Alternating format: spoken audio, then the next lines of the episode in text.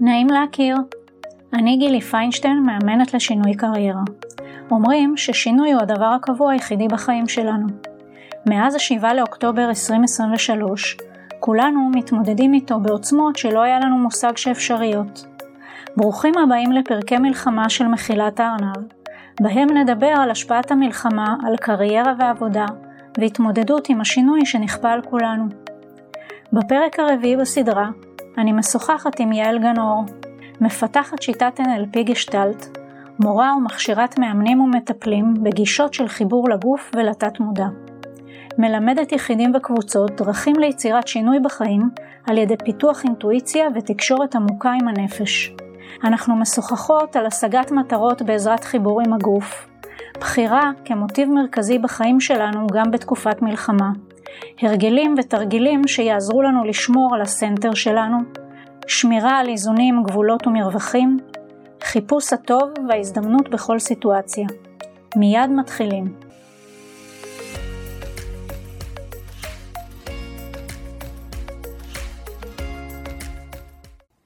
שלום יעל גנאור, ברוכה הבאה למחילת ארנב.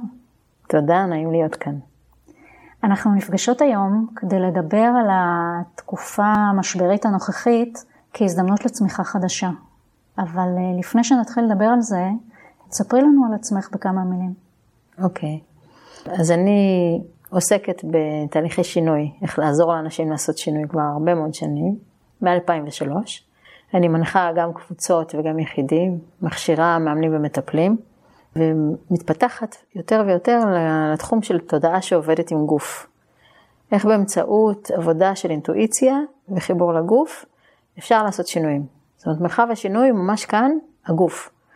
ודרך uh, עבודה עם תת מודע אפשר באמת uh, ליצור כל מיני דברים מופלאים חדשים שרוב האנשים פשוט לא יודעים שכל המטרות שאנחנו רוצים להשיג בחיים נמצאות בחיבור או בחוסר חיבור בין אברי הגוף.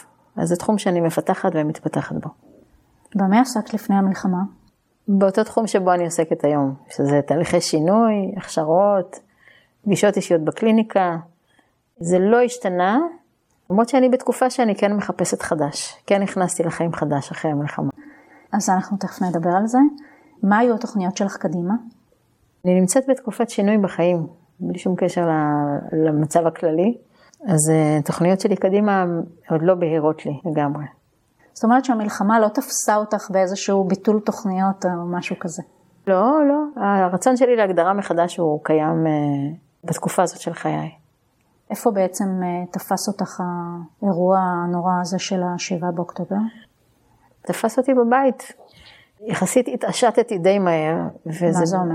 זה אומר שכבר מיום שבת שהתחילו הטילים בממ"ד, הקלטתי דמיון מודרך איך להתמודד עם הטילים. ממש, מהרגע הראשון, שכולם נכנסו להלם, אני לא. יומיים אחרי שהמצב התחיל, עשיתי הדרכה, היו לי איזה 70 איש בזום, של לתת כלים ראשונים של איך לטפל במצב. המון אנשים ממש פשוט בהלם, ואני נתתי להם כלים. עכשיו, הסיבה שיכולתי לעשות את זה, שיחסית אה, הצלחתי להתמודד עם המצב, מה שנקרא, זה כי רוב הזמן הבחירה שלי היא לגור בתוך בועה. והבחירה לגור בתוך בועה זו בחירה שעשיתי לפני הרבה שנים, בגלל הרגישות הגבוהה שלי, אני מאוד רגישה וקולטת וכולי, והבנתי שכדי שאני אצליח לשמור על ה-well-being שלי, אני לא שומעת חדשות, אין לי טלוויזיה, אני לא קוראת עיתונים, אני לא מחפשת את ynet. אני מתי המעט שמצליחים להיות לא מעורבים, אבל אחרים כבר, לא משנה לאן אני הולכת, אז מספרים לי כבר מה קורה. כן, אמא שלי שמעת את זה וזה, זה, הילדים יודעים יותר. אז אני מאזינה ואז אני יודעת מה קורה, אבל אני, אני חושבת שאני יחסית אני מקרה קיצון. רוב האנשים לא נעים להם או לא מרשים לעצמם להיות במצב של בועה. אני כן מחוברת בלב, שזה חשוב לומר. אה, זאת אומרת, בלב אני לגמרי הלב שלי עם החטופים ועם מה שקורה עם החיילים, זה, זה כאילו, זה עצב, זה כאילו חלק ממני חסר, ממש. אז החיבור שאני בוחרת הוא חיבור שהוא מבפנים. ולכן זה מאפשר לי להיות, נקרא לזה מקור של חוזק או אור לאנשים שנמצאים בהלם, או לתת הדרכות בתוך הממ"ד, כאילו יצאתי מהממ"ד והקלטתי את זה ושלחתי מיד לרשימת קבוצה שלי בוואטסאפ. זאת אומרת, זה מאפשר לי לשמור על עצמי בתדר גבוה, מה שנקרא, כל עוד לא קרה לי במשפחתי הקרובה, אז אני יכולה, אה, דווקא בגלל העובדה שאני בדיאטת מדיה, להיות בסך הכל במצב טוב. אפרופו מה שאת אומרת עכשיו, הבוקר אה, עלה לי המושג שמירה עצמית, שזה מאוד מה שאת בעצם עושה. מדברים על זה הרבה במקצועות הטיפוליים, על זה שאתה צריך לשמור מרחק, זאת אומרת להבדיל בין האמפתיה לאדם לבין אה, להיכנס לתוך האירוע ולהתחיל לקחת את זה באופן אישי. ובאמת אה, אני חושבת שבתקופה הזאת הדבר הזה של השמירה עצמית הוא מאוד מאוד חשוב. וזה מחבר אותנו לשיחה שלנו בעצם, כי רצינו לדבר על אה, איך אנחנו מתייחסות למציאות הזאת, שהיא מציאות מאוד מאוד קשה, אבל עדיין בהתייחסות אופטימית מסוימת, בטוח שיש מה לעשות. כן. אז אה, אני אשמח שככה תגידי על זה כמה דברים. כן. אני אגיד קודם כל שהשביעי באוקטובר וכל מה שבא אחריו, בעצם אם נדמיין אה, סוג של אדמה רועדת. נגיד אנחנו הולכים על אדמה עכשיו והיא פתאום רועדת. אז הדבר הראשון שנעשה זה נחזיק משהו. ננסה לתפוס משהו כדי שלא ניפול. ואז השאלה מה אנחנו מחזיקים, מה נמצא לידינו ואנחנו יכולים להחזיק אותו. אז הרבה אנשים מחזיקים דבר ראשון את המדיה, הם רוצים לדעת עוד. הם רוצים לדעת עוד חדשות, עוד מה קורה, עוד שליטה, עוד זה, עוד זה, כי זה כאילו נותן הרגשה של, אוקיי, אני יודע מה קורה, אז אה, המציאות שלי היא מה שאני איכשהו, אני, אני בשליטה. ולתפיסתי, וגם ככה אני מנחילה הלאה, שמה שאני רוצה להחזיק זה לא בדיוק להחזיק, אלא יותר להיות במפגש עם הגוף. שזה הזווית שלי על, ה, על הקיום שלנו. מה זה אומר? זה אומר שאני גרה כל הזמן, חלק מהזמן בתוך הגוף. זאת אומרת, אני כרגע מדברת איתך, אני מסתכלת לך בעיניים, אני מסתכלת, אני רואה את המקום שאנחנו נמצאים בו. חלק ממני גם מרגיש את עצמי, את החוויה שלי בתוך הגוף. זאת אומרת, אף פעם אני לא אעלם לעצמי. אני תמיד אשאיר חלק ממני בתוכי. אני יכולה לספר לך עכשיו ברגע זה איך הבטן שלי מרגישה, איך מרגישות עצמות האגן, איך מרגישות כפות הרגליים. אז החיבור הזה לגוף זה משהו שאני ממש מטפחת כדרך חיים, ואז זה מה שמאפשר לי לשמור על center. center זה אומר שאני מצליחה לנהל את הרגשות שלי כמה שיותר מתוך איזה חיבור, ואז אני פחות אה, נעה ונדה אם יש חדשות רעות או דברים מהסוג הזה. אני יודעת איך להחזיר את עצמי לעוגן, והעוגן שלי נמצא בתוך הגוף. אז אם האדמה רועדת ואנשים מחזיקים משהו, אני אחזיק חזרה את האיזון. אני יכולה לפרט עליו איזה איזונים אני עושה. אז השאלה הבאה המתבקשת, זה, זה נחמד לבוא ולהגיד, אה, אני אחזיר את עצמי לסנטר שלי. אבל זה לא פשוט להחזיר את עצמי לסנטר שלי. בטח ובטח באירוע כל כך גדול, מתגלגל וכבד אה, שאנחנו בתוכו. אז מה, מה באמת אנחנו יכולים לעשות? כן. אז קודם כל אני אגיד אה, שבתוך האירוע הגדול והמתגלגל שכולנו עוברים, יש רגעים. יש רגעים שאני מאוד עצובה על החטופים, ויש רגעים שהלב שלי נקרע כשחיילי צה"ל אה, מתים, ויש הרבה רגעים בתוך זה. אז המצב שלנו הוא לא כל הזמן אותו דבר, משתנה, וחלק מהעניין זה גם לקבל את זה. לקבל את זה שעכשיו אני סוערת בגלל משהו, ועכשיו קשה לי כי ככה, ואני קמתי ליום כזה, ויש רגעים שהאנרגיה יותר כבדה, ויש רגעים שהיא פחות, אני פשוט ערנית לזה. אבל מעבר לזה, חלק מאורח החיים שלי, זה גם התשומת לב הזאת לגוף. אז, אז באמת הנושא של, ה, של המצב, או של התקופה, זה תקופה. זאת אומרת, יש בה ימים יותר קלים, ויש בה ימים יותר מורכבים, יש רגעים שאני עצובה על החטופים, ויש רגעים שכואב לי הלב על החיילים, ובמיוחד על המשפחות שלהם. אבל מעבר לזה אני מבינה שהעוגנים שלי, כדי שאני אצליח לחיות את חיי, בכלל, בלי שום קשר למצב, ובמיוחד מצבי משבר, שכרגע קוראים לזה מלחמה, אבל יש לנו מצבי משבר אישיים לאורך החיים, עכשיו אנחנו במצב קולקטיבי. אז יש לי הרגלים, הרגלי חיים. הרגלי חיים זה אומר שאני מטפחת קשר עם הגוף כעוגן בסיסי שלי עם עצמי, כדי שאני אצליח לחזור הביתה. הבית שלי הוא בתוך הגוף. מה זה אומר קשר עם הגוף? בדרך כלל כשאני קמה, אז בגלל כל החלומות, אני ממש צריכה לחזור לכאן, לחזור למציאות, מה שנקרא. אז הרבה פעמים אני אבדוק שאני, אם אני מקורקעת. זאת אומרת, האם אני מרגישה נוכחות עד כפות הרגליים, אני לפעמים גם אשלח שורשים לאדמה. אני בודקת איך הנשימה שלי בבוקר, עוד לפני שיצאתי מהמיטה. אם במקרה לקחתי את הטלפון לכבות את השעון כמו שאני עושה, אני שמה לב שאני לא מתחילה להכניס את העולם פנימה אליי. יש לי נטייה רק לראות אם שלחו לי וואטסאפ, או רק לענות לאיזה משהו. אז אני עוצרת את התנועה הזאת, כי אם העולם נכנס אליי מהר מדי, אז אני איבדתי את כל הידע שצברתי בלילה בחלומות. ואני לא רוצה שהעולם ייכנס מהר מדי, שאני מיד אחזור לכאן. אני רוצה לתת לי את הרגעים האלה של הקימה, עוד לפגוש רק את עצמי. אז הזמן הזה של המיטה, אפילו העשר דקות הראשונות של הבוקר, זה זמן של ככה התארגנות, בדיקת נשימה, כאילו לקחת את זה ברכות. זה זמנים מאוד רכים, הזמנים לפני שאנחנו קמים. ואז שאני קמה, ואני הולכת לצחצח שיניים, אז אני קצת דוחפת עם הרגליים את הרצפה, כי אני רוצה מיד להרגיש את היציבות של האדמה. ובזמן שאני מצחצחת שיניים, אני אפילו מזכירה לעצמי את מה אני רוצה שיקרה לי היום, כזה. מסתכלת במראה, בודקת שאני רואה את העיניים שלי במראה. זה לא פעולה שעוברת, ב, נקרא לזה, מתוך ערפל של מחשבות, אני ממש ערנית שם. ואז אחרי זה שאני הולכת להתלבש, אני בודקת איזה בגדים אני רוצה ללבוש, מה ישמח אותי, מה אני צריכה ומה באמצע. כן, היום עשיתי בחירה של מה בא לי ומה ישמח ואיזה צבע. כן, אני מודעת. וזה אומר שאני משתדלת, במיוחד על הבוקר, כי זה קצת מסמן לנו את כל היום, להכניס מודעות לרגעים האלה, גם אם אני, אני, אני אישית כמה הפוכה לגמרי, ברוב הפעמים הפוכה, ולוקח לי זמן לחזור. אז אם אני הולכת להתאמן, אז אני הרבה הרבה דוחפת רגליים לרצפה, כי אני רוצה להתקרקע, שזו טכניקה שאני ממש מלמדת את התלמידים שלי, ממש חשוב. ואז אני מנכיחה את התודעה בגוף, אז אני עושה קשר ביני לביני. ואז לאורך היום אני חוזרת על זה. אני שמה לב לעצמי גם לאורך היום, לא רק... כן, אבל יש רגעים שאני פתאום מתעוררת למפגש עם עצמי. אז זה נקרא אורח חיים שהוא גם קשוב פנימה.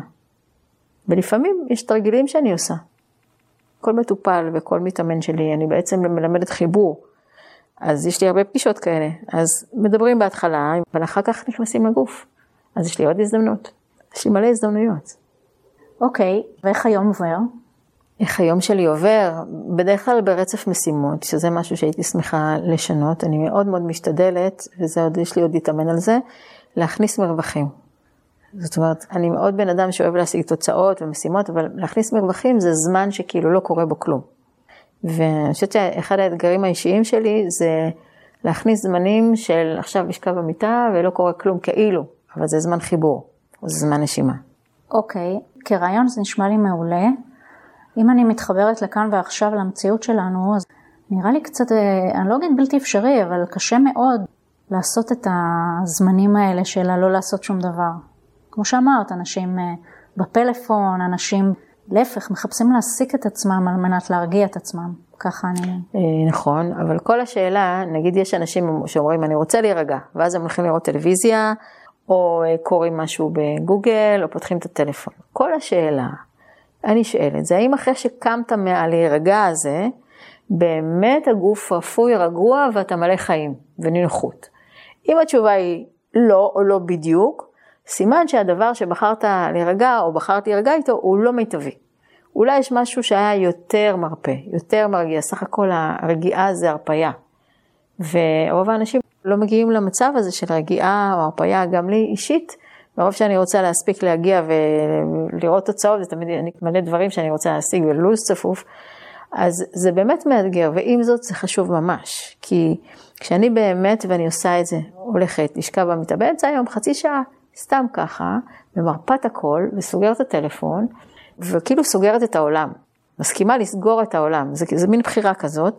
אני קמה, זה לא, לא חייב להיות הרבה, זה יכול להיות אפילו 20 דקות, 10 דקות, גג חצי שעה, אני קמה בחוויית רעננות אחרת לגמרי. עכשיו, זה פריבילגיה. פריבילגיה זה משהו שאדם צריך לתת לעצמו. ולפעמים הוא צריך כוחות על בשביל לעשות את זה. אבל אלה כוחות העל שאנחנו רוצים לפתח, אני קוראת לזה כוחות התנגדות, זה להתנגד להרגלים שלנו קודם כל. זה כמו להבדיל, לעבור, אנחנו כשנולדנו, עברנו דרך התנגדות של צוואר הרחם, היינו צריכים לדחוף כדי להגיע, וגם האמא דחפה. אז הרבה פעמים הישגים הם מגיעים רק כשאנחנו מפעילים כוח התנגדות.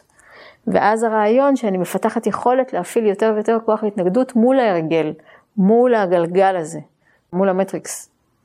אוקיי. Okay. אמרנו בתחילת הדברים שאנחנו רוצות לדבר על זה שהמצב הנוכחי הוא הזדמנות לצמיחה חדשה. אני חושבת שהרבה מאוד אנשים יגידו שזה נשמע אוקסימורון כזה. איך יכול להיות שהמלחמה היא הזדמנות?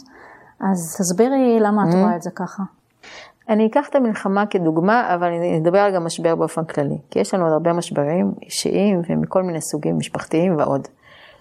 ביפנית אומרים שמשבר זה הזדמנות. אני רוצה להרחיב פה. בא לי להגיד קודם כל, משבר הוא לא הזדמנות, משבר הוא משבר. משבר זה שבר, זה כואב, זה כואב בגוף, זה כואב בלב, זה קורע משהו מהחיים, זה, זה מצריך אבל. יש שם המון דברים לא פשוטים שקורים. אז בואו קודם כל ניתן לזה מקום וכמה מקום שצריך. עכשיו, הרבה אנשים אומרים משבר זה הזדמנות, ואז השאלה, מה זה אומר? את אומרת, אם אני אדייק את ה... כן. את בעצם אומרת שהמשבר עצמו אין בו הזדמנות. צריך הכלה, צריך uh, לעבור את השלבים שצריכים לעבור, אבל אחת התוצאות יכולה להיות מתוך בחירה צמיחה חדשה. יופי. הדבר המרכזי זה בחירה. זאת אומרת, הבחירה זה הגישה לחיים, אוקיי? מה הגישה שלי לחיים? הגישה שלי לחיים זה שמכל דבר אני צומחת. זו מין החלטה שהחלטתי מזמן, אולי כשהייתי נערה. וזה אומר שעכשיו לא משנה מה קורה לי, אני אחפש איך לצמוח מזה. אני אהיה נחושה על הצמיחה הזאת שלי.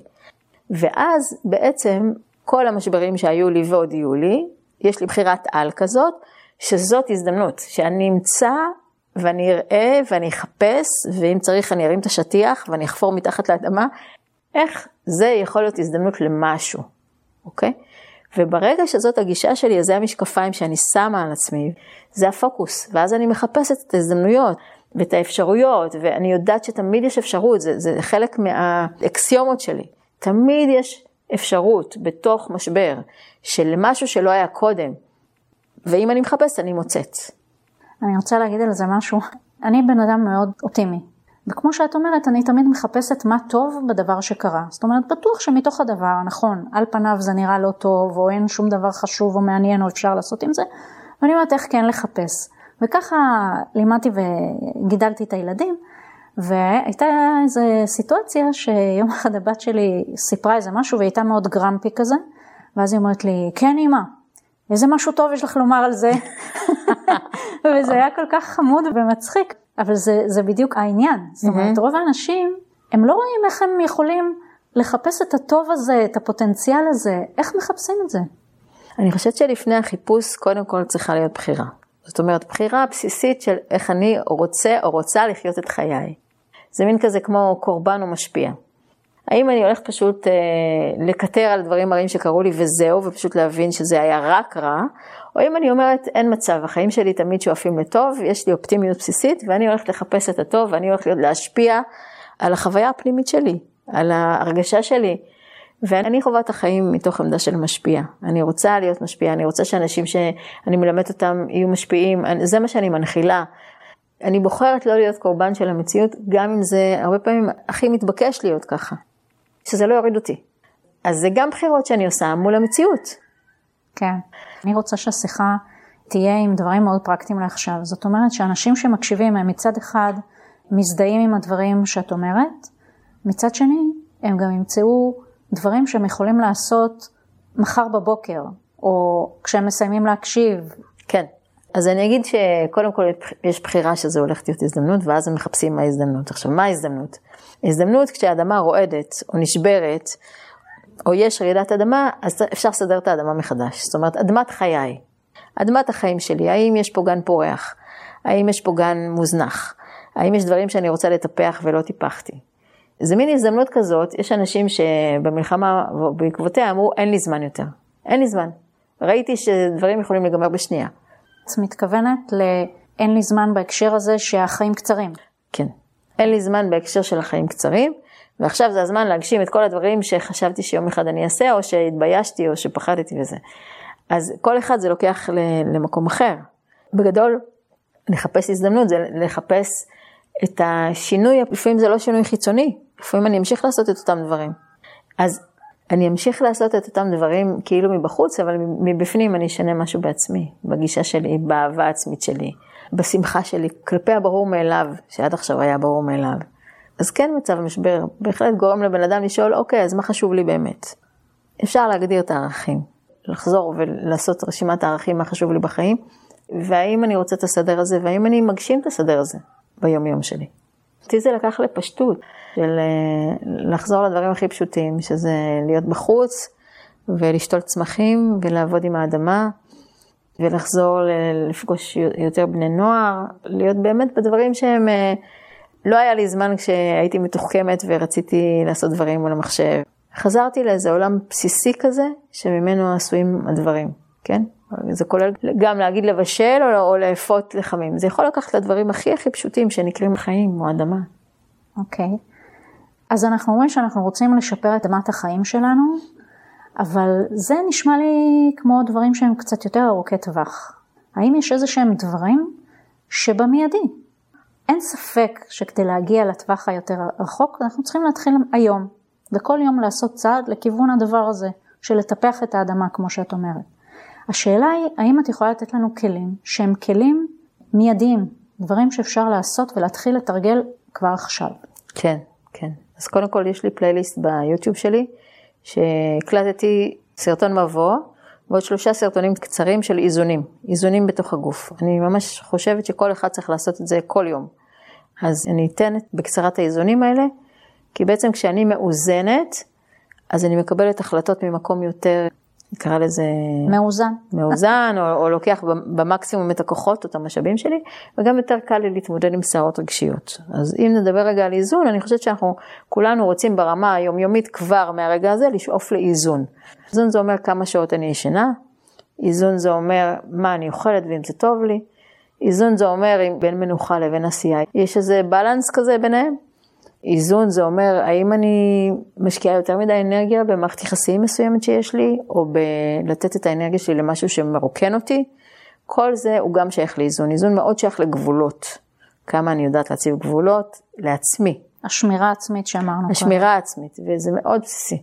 אבל אני חושבת שהדברים האלה הם שאלות חשובות. אני רוצה לתת את האיזונים. אז יש לנו בעצם שלושה איזונים, יש לנו הרבה יותר איזונים מזה, אבל נתחיל עם שלושה. האיזון הראשון, אז אם אני יושבת על כיסא, אז אני ממש כמו מדביקה את תחתית הגוף לכיסא, או שולחת שורשים לאדמה, כן? זה איזון של ציר האורך שלי. אני רוצה שהרגליים שלי ייגעו באדמה, ירגישו את האדמה, ואני ארגיש את היציבות של האדמה, ואת זה אני אכניס לגוף, אני רוצה חוויה של יציבות, זה מאוד מאוד חשוב. אז דבר ראשון, אנחנו בכל רגע הולכים על אדמה שהיא יציבה. האדמה הפיזית. אז האם אני יכולה לתת לתודעת היציבות הזאת להיכנס אליי לגוף? זה ממש להזכיר לעצמי שאני הולכת על משהו שהוא יציב. איזון מספר אחד. כל יום להזכיר לעצמי יציבות. בואי נדבר פרקטית. כן. מה זה אומר פרקטית? כשאנחנו עובדים, אנחנו הרבה שעות בעבודה, יושבים על כיסא. נכון. ואז אני מסכימה איתך שהרגליים, המשמעות של מה שאת אומרת זה שהרגליים על הרצפה, להרגיש את היציבות של הקרקע. כן, שאת עומדת או הולכת. את עושה את זה אוטומטית. את אף פעם לא עומדת שנייה ואומרת, רגע, רגע, עכשיו יציב לי מתחת לרגליים. אנחנו לא עושים את זה, אבל התודעה הראשונה זה להזכיר לעצמי שעכשיו, ברגע הזה, יציב לי מתחת לרגליים. והיציבות הזאת של האדמה, אני יכולה רגע להעביר אותה כאילו היא מחלחלת לתוך הגוף. להתחיל להרגיש יציבות בגוף. זה קצת אימון, אבל זה מודעות שהיא חלקיקי שנייה. אבל כל יום אני רוצה להזכיר לעצמי יציבות, בטח בתקופה הזאת, אבל בכלל. אני רוצה נוכחות שהיא יציבה. אז זה, זה האיזון הראשון שאני מציעה לעשות, פשוט בלהיזכר. להיזכר שאנחנו הולכים על אדמה יציבה, פיזית. האיזון השני, שהוא גם פרקטי, אם הייתי לוקחת קו דמיוני ומחלקת את הגוף בדיוק באמצע.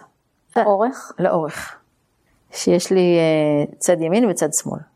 אז אני בודקת האם הקו הזה בדיוק באמצע, או שהוא נוטה ימינה או שהוא נוטה שמאלה, לאנשים בדרך כלל יש נטייה. אז אני רוצה בדמיון ליישר את קו האמצע שלי. מה לי נורא מוזר, אני ברור לי שהוא באמצע. בואו נבדוק, אה, יש מצב שאצלך הוא באמצע. אצל הרבה אנשים יש להם נטייה. אוקיי. Okay. אפילו הם יושבים בצורה שהיא נוטה כלפי צד אחד.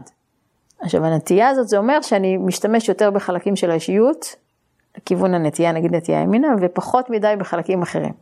אז איזון קו האמצע זה כמו מאזניים פנימיים, שאני רוצה שהם יהיו מאוזנים. זאת אומרת, אני רוצה להיות באמצע של עצמי. אבל איך בן אדם יודע אם זה באמת באמצע או שיש איזושהי תזוזה? הוא מדמיין, זו עבודה של דמיון. אוקיי. וגם, סתם דוגמה, נגיד עכשיו אנחנו יושבות על כיסא. אז אם תשבי לא רגל על רגל, אלא ממש שתי רגליים מונחות, תבדקי אם יש משקל שווה על שני צידי הגוף. והדבר החשוב זה שתנסי עכשיו לאזן את זה. באמת לדמיין שיש איזה מאזניים פנימיים שאת משתדלת עכשיו שהם יהיו מאוזנים. את יכולה לעבור נקודה נקודה בגוף מקרקעית הגוף עד, עד מעלה ולאזן את המאזניים. זה מרגיע. אחת המטופלות שלי, זה היה פשוט כאילו משנה אותה בשנייה בקסם. היא הייתה ממש משתנה, הייתה באה לא רגועה, הייתה עושה את זה, פתאום היית רואה אותה נרגעת. כאילו לאנשים מסוימים האיזון הזה מאוד מאוד מיטיב. בואי נהיה קצת פרקטיות. אוקיי. Okay. יושב ויושבת האנשים על הכיסא, איך הם עושים את הפעולה הזאת? תראה, בדמיון זה קל כי אני יכולה לדמיין מאזניים, אבל נגיד אדם שלא מחובר לדמיון, אז הוא פשוט בודק שמשקל הגוף הוא על אה, ישבן ימין וישבן שמאל באופן שווה, ממש, ושעמוד השדרה באמצע. עכשיו, עצם המודעות, זה עושה תיקונים, והתיקונים האלה הם תיקונים לא רק של הגוף הפיזי, הם תיקונים גם פנימיים של הנפש. איברי הגוף הם חלקי הנפש. כשאני מאזנת את הגוף, אני ממש מאזנת את הנפש. זה תחום שאני מלמדת ומפתחת. כל כתף יש לה אישיות אחרת, כל רגל יש לה אישיות אחרת, ואפשר ללמוד לקרוא את המידע הזה. אז באיזון הזה, מספיק לעשות את זה פיזית, כל אדם יודע כמה משקל יש לו, צד ימין, צד שמאל, זה דורש קצת מודעות, אבל המודעות הזאת מביאה אותי לרגע הזה, לכאן ועכשיו. והמודעות הזאת מכניסה לי את החיבור לעצמי. וזה מה שאנחנו רוצים. שנייה שאני, בכל מה שקורה לי בחיים, אני רגע אהיה כאן, כאן ממש עם עצמי ועם הגוף שלי. אז אמרנו כבר את האיזונים ודיברנו על הנושא של הישיבה היציבה. כן, יש עוד איזון שהוא גם אבל דמיוני, כן? יש לי שטח פנים, נכון? נגיד סתם דוגמה, יש לי את החלק הקדמי ויש לי את החלק האחורי של הגוף. נגיד אני עומדת, או נגיד אני יושבת, מה הנטייה שלי בחיים?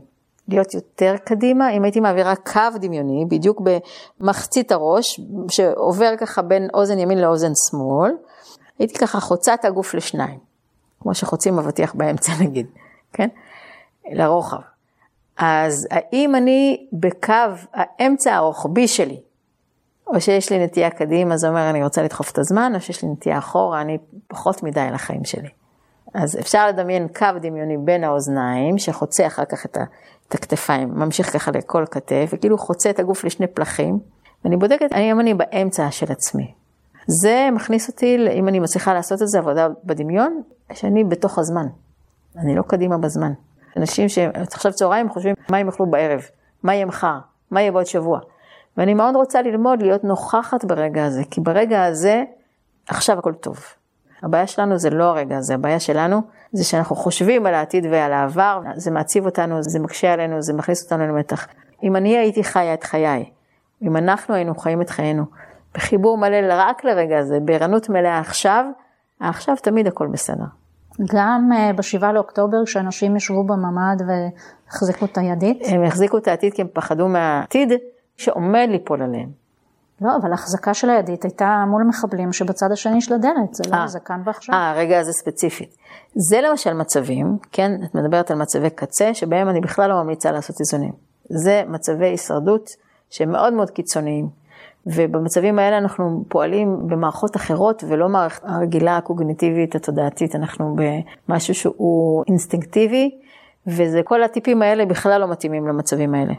אז בואי רגע יותר נדייק ונגיד למתי, איזה מצבים אנחנו כן מדברים. אוקיי, okay, אז, אז זה חשוב מאוד להגיד, וזה אולי בתחילת דבריי, אפילו לפני כל תיאור האיזונים, שאנחנו מדברים על אנשים שהם חיים את היומיום הרגיל במרכאות, הם לא חוו אבל ממדרגה ראשונה, הם לא עכשיו באיזה משבר משפחתי ממדרגה גדולה, אנשים שהם בלב הסערה, בלב המשבר, לא הייתי ממליצה להם להתחיל מהאיזונים האלה, זה לא מתאים, זה, זה מתאים לאנשים שיש להם נינוחות בסיסית כלשהי והם רוצים להגביר אותה.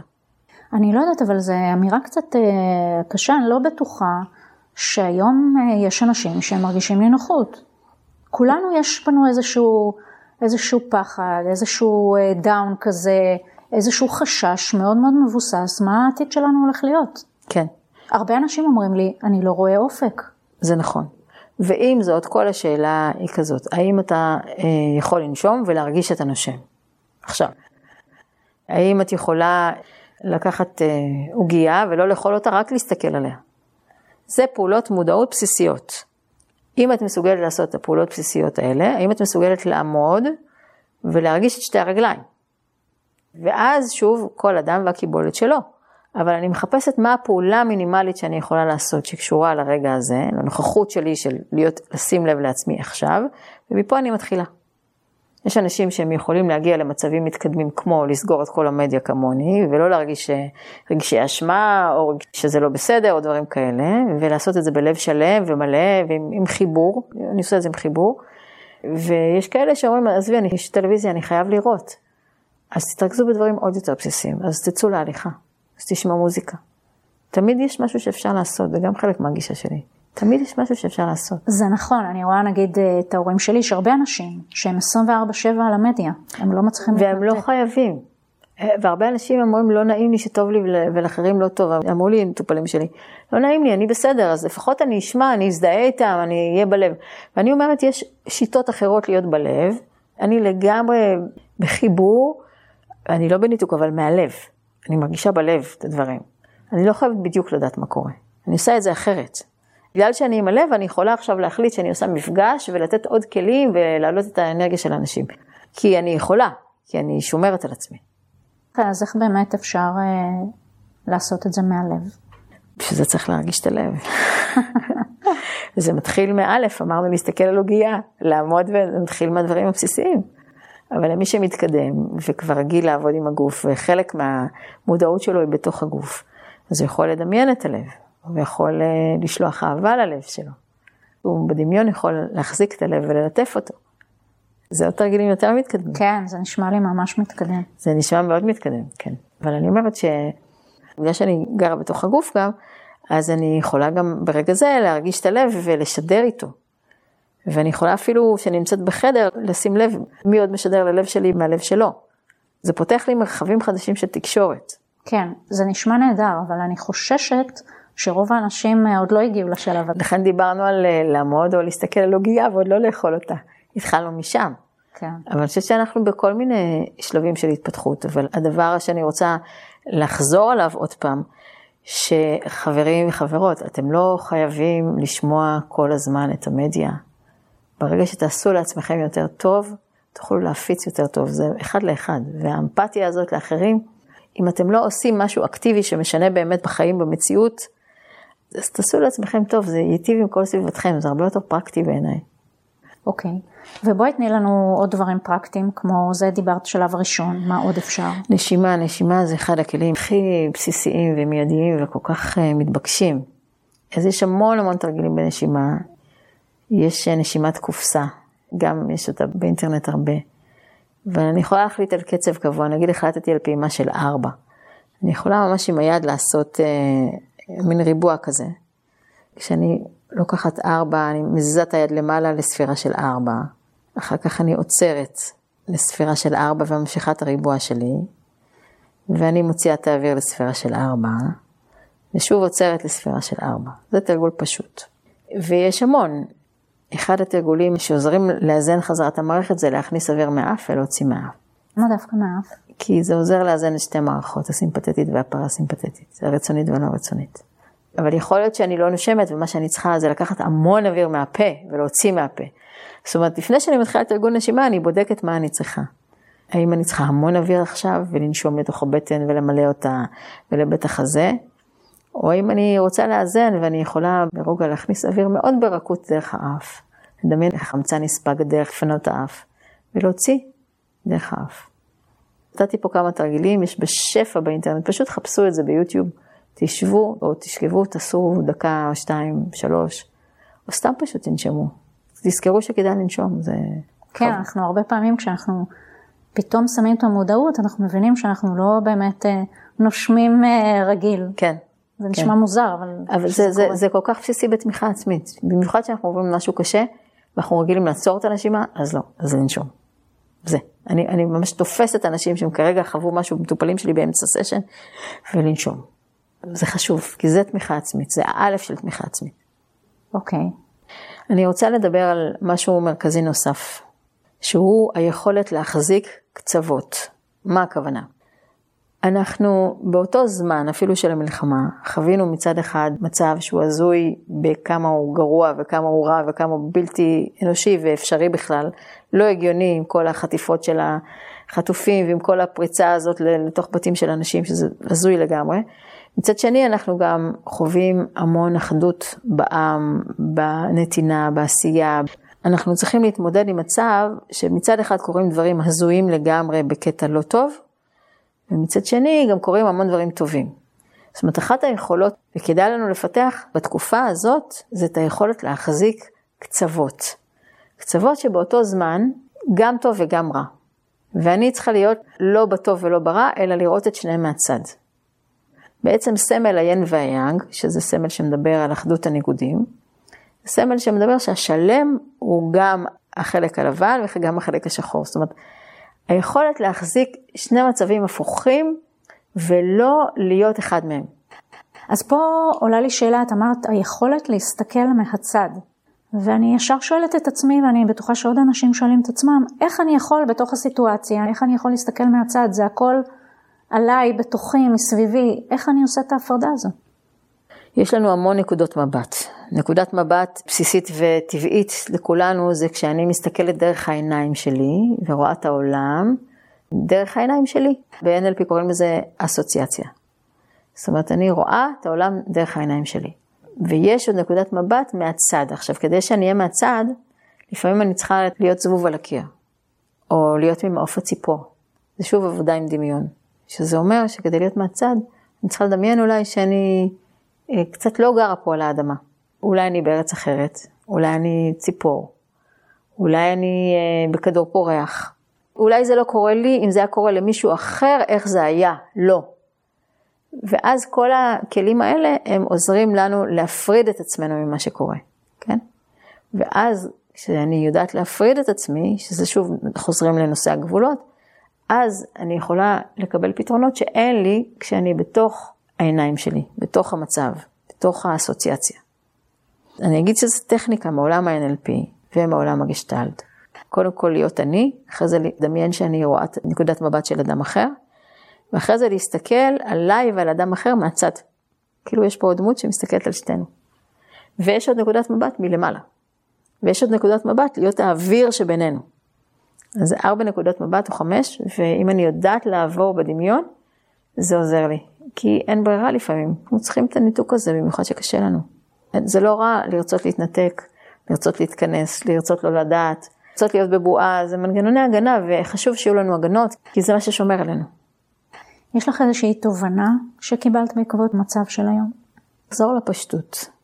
באמת, לחזור לגדל עציצים, לעשות לחם, לאכול אוכל בריא, להיות עם הילדים, לצאת לטבע, לחזור לדברים הכי בסיסיים ש, של חיים, ללטף כלב, חתול, להיזכר שמעבר לכל הסיבוכים, הגוף, נפש, רוח שלנו צריכים להיות חלק ממרקם החיים, להריח, להריח פרחים. כל אחד יכול לעשות את זה. לא משנה כמה רע לו, תריחו איזה פרח. אני רוצה להגיד, חברים וחברות, מותר לכם להיות בתוך בועה. מותר לכם לא לדעת מה קורה, מותר לכם להיות מנותקים, מותר לכם לשמור ולדאוג רק לעצמכם. זה בסדר גמור, זה, זה לגיטימי, זה אפשרי, בואו ניתן לזה מקום, לא חייבים כל הזמן להיות מחובר. יש מיליון צורות של חיבור, ואם הבועה הזאת, זה מה ששומר עליי מחוברת לעצמי, יאללה, לכו על זה בענק. תודה על השיחה. תודה רבה, שמחתי להיות פה. מתלבטים בעקבות המלחמה לגבי המשך דרככם המקצועית? אתם מוזמנים לקבוע איתי שיחת מיקוד ללא עלות וללא התחייבות. כמו כן, מוזמנים לעקוב אחריי גם באתר שלי. חפשו גילי פיינשטיין בגוגל. תודה שהאזנתם, להתראות בפרק הבא.